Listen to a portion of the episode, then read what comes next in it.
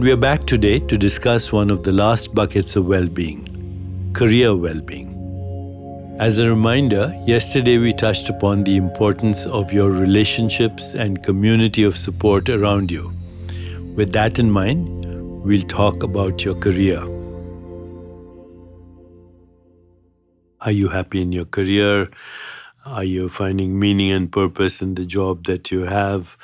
All the data shows that uh, only 20% of people in the world are really engaged in their jobs and they love their jobs. They look forward to going to work every Monday. But 80% of people in the United States are disengaged or actively disengaged, which means that they come to work unhappy and some of them come to work to make other people unhappy. When people are disengaged and uh, not enjoying their careers, they fall sick as well.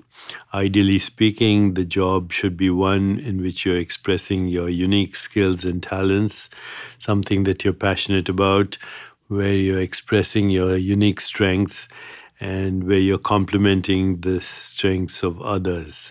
That's what a good career is to be part of a shared vision, to enjoy emotional and spiritual bonding with your colleagues, and to complement each other's strengths. On a scale of 1 to 10, what's your career well being right now? 10 being the best ever, 1 being the worst ever.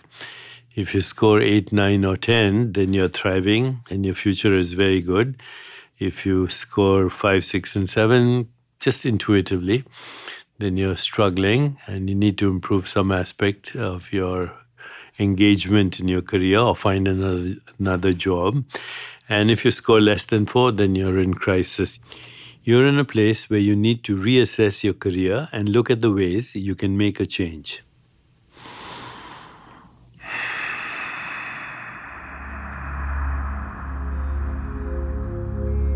A change may feel intimidating, scary even, but you can start small.